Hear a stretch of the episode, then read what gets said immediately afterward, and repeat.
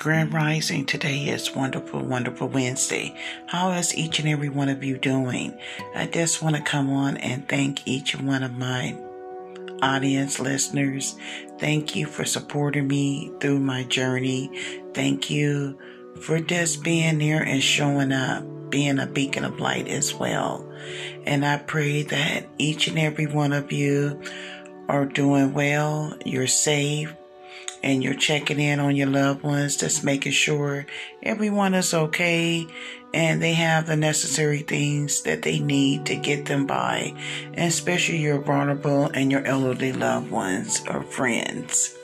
And remember, this is your journey that you're on, so you take your time.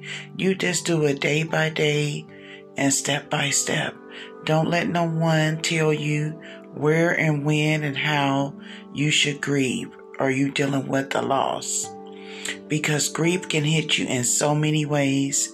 It can hit you emotionally, physically, mentally, and it can be very draining and exhausting.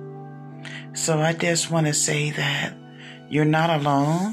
And if you need to be able to speak to someone one-on-one, if you don't mind sharing and, you know, going over things that is very hard for you to deal with or talk about in a group. There are many grief support groups in many states and locations out of the world that you may reside in.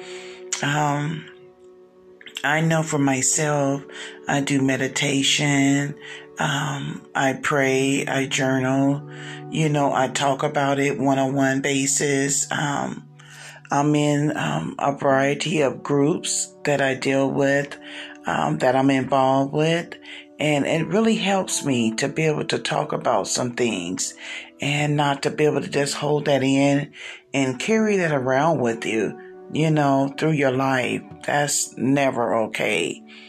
But I would just say that, you know, breathing, doing breathing techniques, that can help as well. And I know a lot of us are approaching many anniversaries, that's their birthdays, you know, it's just the anniversary dates of you married into your union, you know, of your loved one or friend or family member that you have lost. You know, it can be very overwhelming. And I would just say, you know, just pace yourself and take your time, because this is your journey and this is something that you have to deal with on a day-to-day basis.